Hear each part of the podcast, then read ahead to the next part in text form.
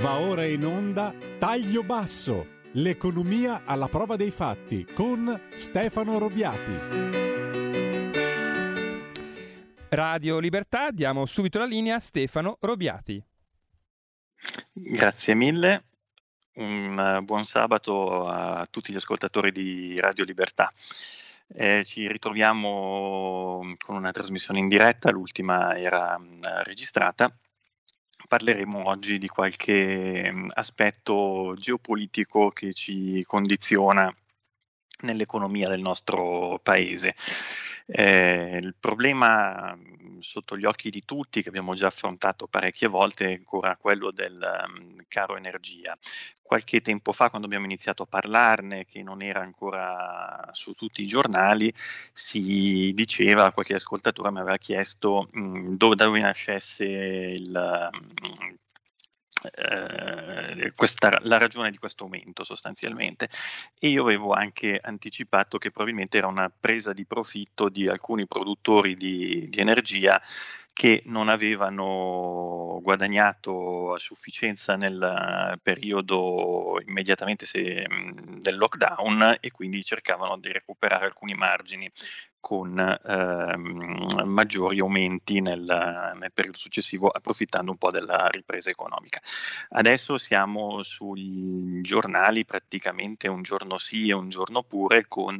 gli interventi governativi che non sono mai giudicati sufficienti e nei fatti non, non lo sono eh, dalle associazioni dei consumatori da un lato e dalle associazioni di categoria imprenditoriali dall'altro, perché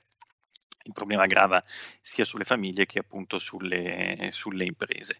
Eh, una lettura che possiamo dare ulteriore che riguarda un po' la, la geopolitica, ci può dare anche delle, delle lezioni su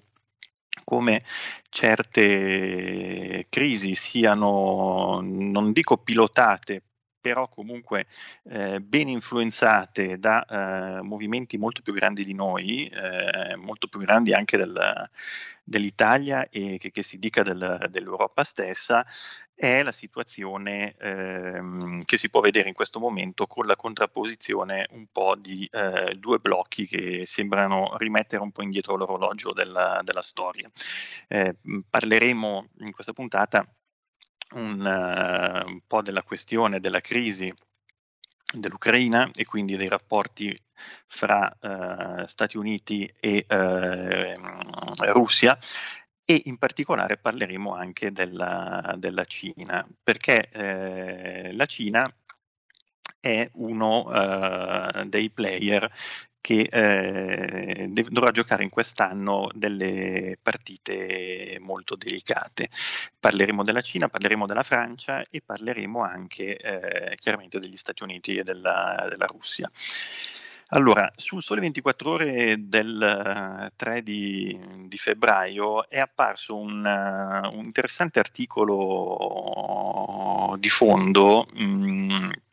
dal titolo C il potere a vita alle Olimpiadi, la Cina sfida il sistema mondo. Eh, l'autore dell'articolo è un personaggio abbastanza discusso, è George Soros, quindi può suscitare antipatie o simpatie ed è eh, chiaramente politicamente orientato, in particolare favore del movimento orientato verso l'amministrazione statunitense a guida Biden ed è eh, persona che con i suoi interessi finanziari e non solo, eh, anche quelli diciamo, di carattere filantropico, fra virgolette, condiziona e muove eh, risorse tali da eh, influenzare parte diciamo, del, dell'establishment eh, politico internazionale. Quindi io di questo articolo l'ho letto, chiaramente ne ho eh, fatto la tara tagliandone un, eh, buoni tre quarti di eh, aspetti puramente politici e personali dell'autore. Però eh, la persona ha uh, ricordato con puntualità alcune, um, alcuni appuntamenti che ci saranno quest'anno e partirei proprio da, da quelli, cercando di, di analizzarli un po' in modo oggettivo. Allora, la Cina sta vivendo in questo periodo la, uh, l'Olimpiade invernale, è uh, aperta al mondo, ma uh, come già abbiamo visto, un atteggiamento molto coattivo nei confronti del, del Covid, con chiusure di eh, intere città, di milioni di abitanti ancora, per cercare di perseguire quella politica eh, Covid-0 che eh, ha deciso di, andare a perseguire. Il ehm, punto è che appunto con le Olimpiadi chiaramente qualche, nonostante la segregazione che ha eh, adottato fra il chiamiamolo villaggio olimpico e il resto della, della popolazione,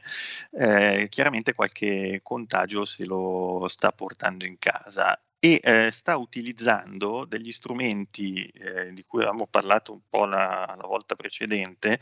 di ehm, controllo sociale, eh, di controllo sociale basati su applicazioni ehm, di tracciamento di intelligenza artificiale e di quant'altro che sono qualcosa che fanno impallidire il, il nostro Green Pass e ehm, sull'utilizzo eh, che ha incominciato a effettuare andando a bloccare altri strumenti di, di questo tipo di ehm, monete virtuali alla Bitcoin maniera però chiaramente governate dalla Banca Popolare Cinese. Quando abbiamo ehm, toccato la Banca Centrale Cinese, quando abbiamo toccato il discorso delle monete, si, eh, delle monete digitali, queste criptovalute, si era detto eh, che in regimi non propriamente democratici possono essere uno strumento eh, fondamentale di controllo sociale, in quanto permettono di tracciare le abitudini eh, di consumo e non solo e i movimenti di, eh, delle persone e vedere se queste persone sono eh, in qualche modo conformi rispetto alla, all'idea dominante o si discostano dalla, dalla stessa. Ecco, il potere dell'attuale leader cinese eh, la cui pronuncia sono andato a cercarmela su internet perché era una cosa che mi incuriosiva, che è Xi Jinping, eh, è un uh, potere mh, che è a termine, nel senso che lui a fine, mh, sostanzialmente a fine anno dovrà andare eh, di fronte al comitato del Partito Comunista Cinese e vedere se gli può venire conferito un ulteriore mandato. In teoria non ne avrebbe la possibilità, però possiamo imparare da Putin che eh, la Costituzione piuttosto che gli statuti dei partiti o comunque le loro regole si possono in certi regimi modificare e eh, si può perpetuare il, il potere a vita. Il, ehm, l'andare incontro a ehm, questo mm, cambiamento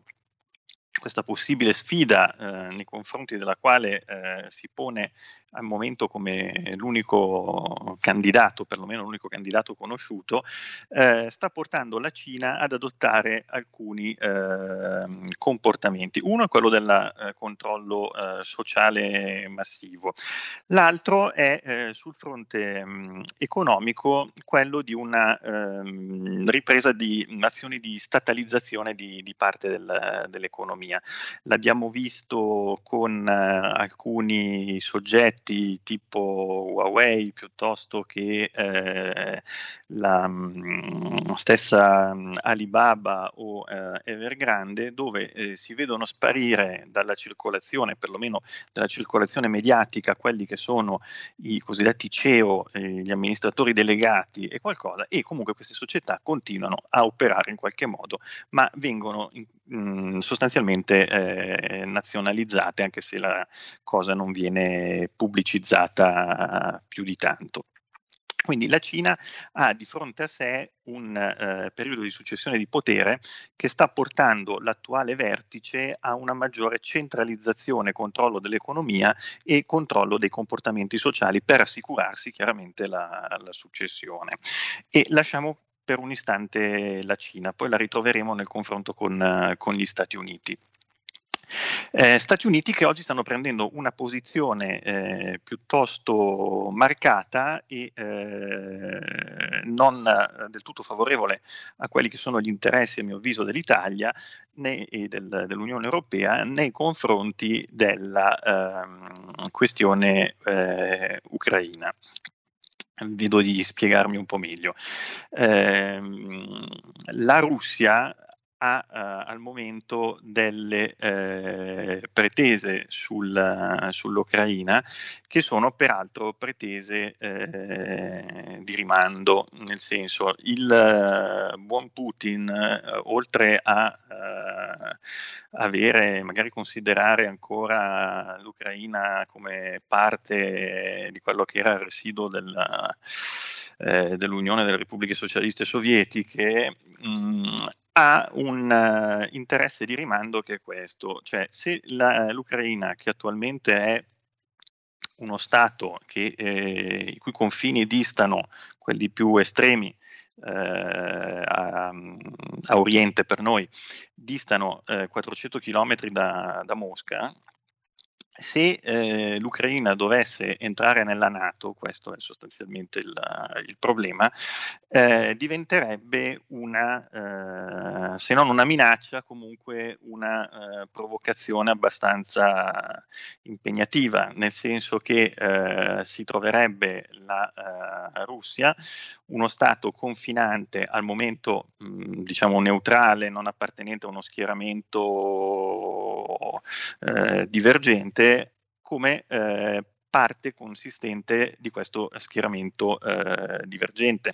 Si troverebbe a 400 km dalla propria capitale un eh, soggetto che ehm, di fatto fa parte di un'alleanza eh, militare, ancorché con scopi di, di difesa, eh, dichiarati di ehm, stampo opposto al, eh, al proprio.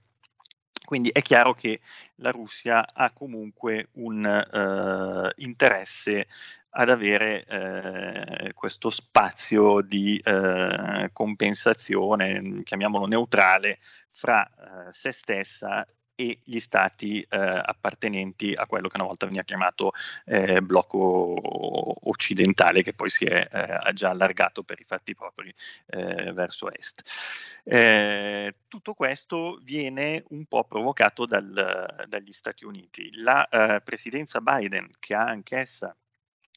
un uh, appuntamento quest'anno che sono le elezioni di, di, metà mandato, siamo già arrivati a due anni sostanzialmente dalla,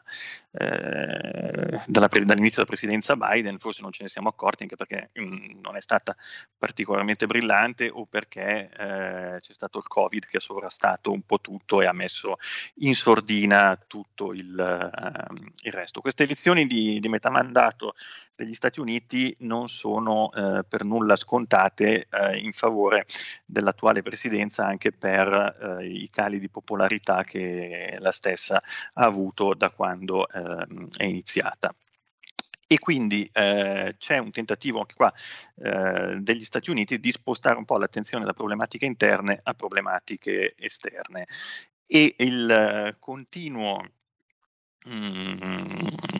supporto o perlomeno appoggio all'Ucraina, eh, legittimo peraltro e ripeto non ho nulla contro l'Ucraina, è il eh, risultato di, di, qualche calcolo che comunque eh, di convenienza che, che, gli Stati Uniti fanno. In, ehm, qui il problema è che in mezzo ci stiamo noi altri in, in Europa con l'Italia in, uh, in, prima linea. Eh, ricordiamoci appunto sul discorso delle eh, bollette che eh, il fornitore di gas principale, una gran parte del gas che arriva in Europa, arriva dall'Unione eh, Sovietica. Unione Sovietica che sta, eh, scusate, Unione Sovietica, arriva dalla Russia, Russia che sta eh, a questo punto ehm,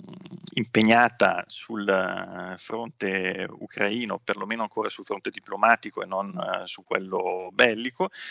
e ehm, gas che proviene attraverso due canali. Uno è un gasdotto vecchio che passa proprio dal territorio ucraino e l'altro è un gasdotto nuovo che è il Nord Stream che passa da, eh, dal Mar Baltico e arriverebbe in uh, Germania. Questo è un gasdotto nuovo, pronto, operativo, eh, pare che abbiano già fatto tutti i collaudi test in pressione, avrebbe potuto trasportare gas da settembre-ottobre del, dello scorso anno, è fermo. È fermo perché eh, da un lato c'è ehm, la pressione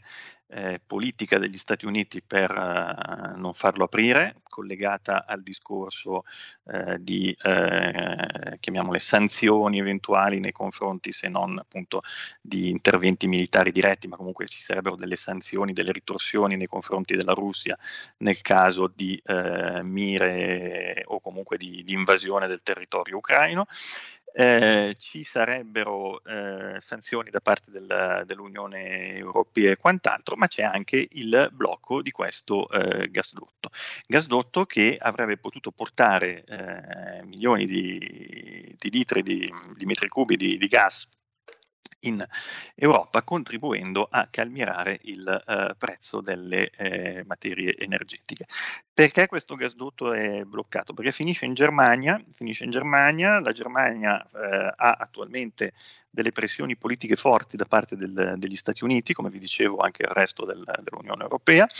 e eh, la Germania ha un, uh, governo dove ha una componente, anche questo ce lo siamo già detti, uh, verde piuttosto uh, forte. Componente verde piuttosto forte che non vuole il nucleare, ma che vuole il ehm, gas naturale, ma che nei fatti sta ostacolando l'apertura di questo mm, gasdotto. Allora, questo gasdotto è stato realizzato con degli investimenti da parte parte di una compagnia che è il principale eh, fornitore di gas eh, russo che si chiama Gazprom, eh, che ha investito parecchi soldi nella realizzazione perlomeno delle tratte di competenza del, del gasdotto fino al, um, ai propri confini e, e anche oltre nel, nel, Baltico, si diceva, eh, e quindi non, non, lo può utilizzare e a questo punto eh, sta eh, riducendo le, eh, i flussi di gas sul gasdotto tradizionale, che guarda caso è quello che passa per l'Ucraina. E eh, il gas non è che se lo tiene in casa, ma lo va a vendere eh, dall'altra parte, cioè non lo porta a ovest, lo porta a est, lo va a vendere in Cina, dove in Cina hanno eh, bisogno anche lì di, eh, di gas e eh, la domanda cinese di ehm, questa materia energetica potete capire di che eh, entità possa, possa, essere. Quindi sostanzialmente abbiamo ehm, una situazione sul fronte occidentale eh, Stati Uniti mh, contro mh, Russia che ci porta in qualche modo a, come riflesso l'aumento delle materie energetiche e abbiamo una situazione sul eh, fronte un po' più orientale, vale a dire sul eh, fronte cinese, dove abbiamo un eh, soggetto che eh, per perpetuare il eh, proprio potere andrà in uh, qualche modo a incidere in maniera sempre più significativa sul, sull'economia e eh, potrebbe approfittare anche di queste tensioni, chiamiamole geopolitiche, fra eh, Stati Uniti e Russia, oltre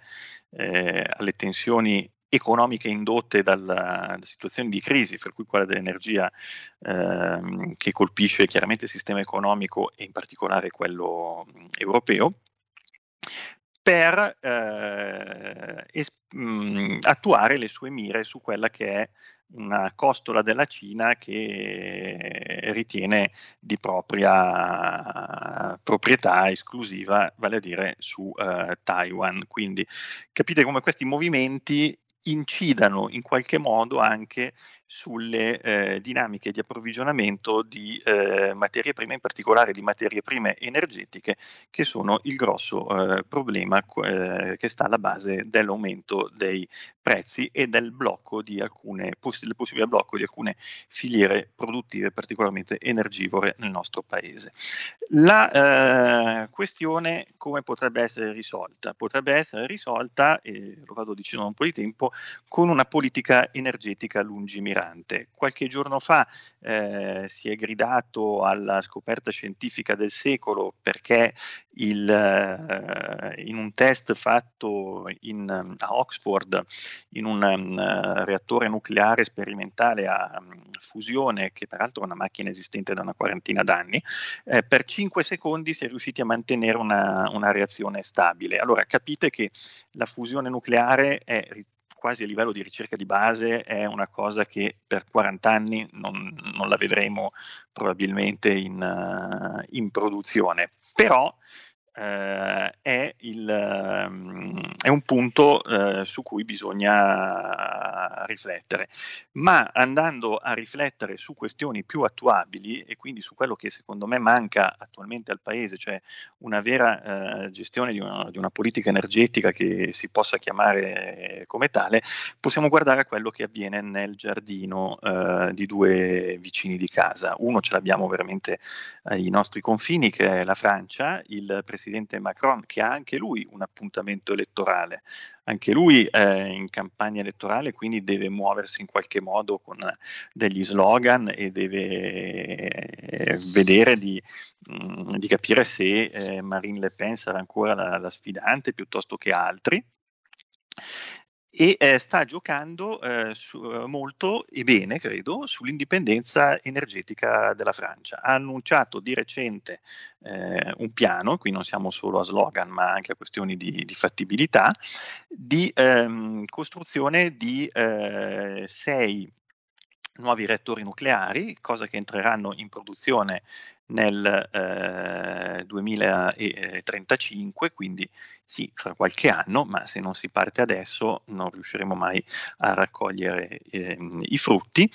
e ehm, sulla messa in cantiere di altri sette reattori, oltre che il prolungamento del ciclo di vita delle centrali attualmente attive in, uh, in Francia. Ripeto, secondo me la, uh, l'Italia deve veramente ripensare la propria politica energetica, perché sugli approvvigionamenti di gas e soprattutto sul mancato sfruttamento di giacimenti eh, nostri, per così dire a portata di mano, eh, ci siamo già castrati con le nostre mani. Se eh, non tocchiamo l'argomento eh, nucleare, molto probabilmente eh, continueremo a castrarci e a dipendere da una politica energetica che viene scritta a Washington piuttosto che a Mosca, piuttosto che a eh, Pechino.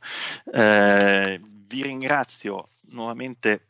per ehm, l'attenzione che dedicate a questo appuntamento del sabato.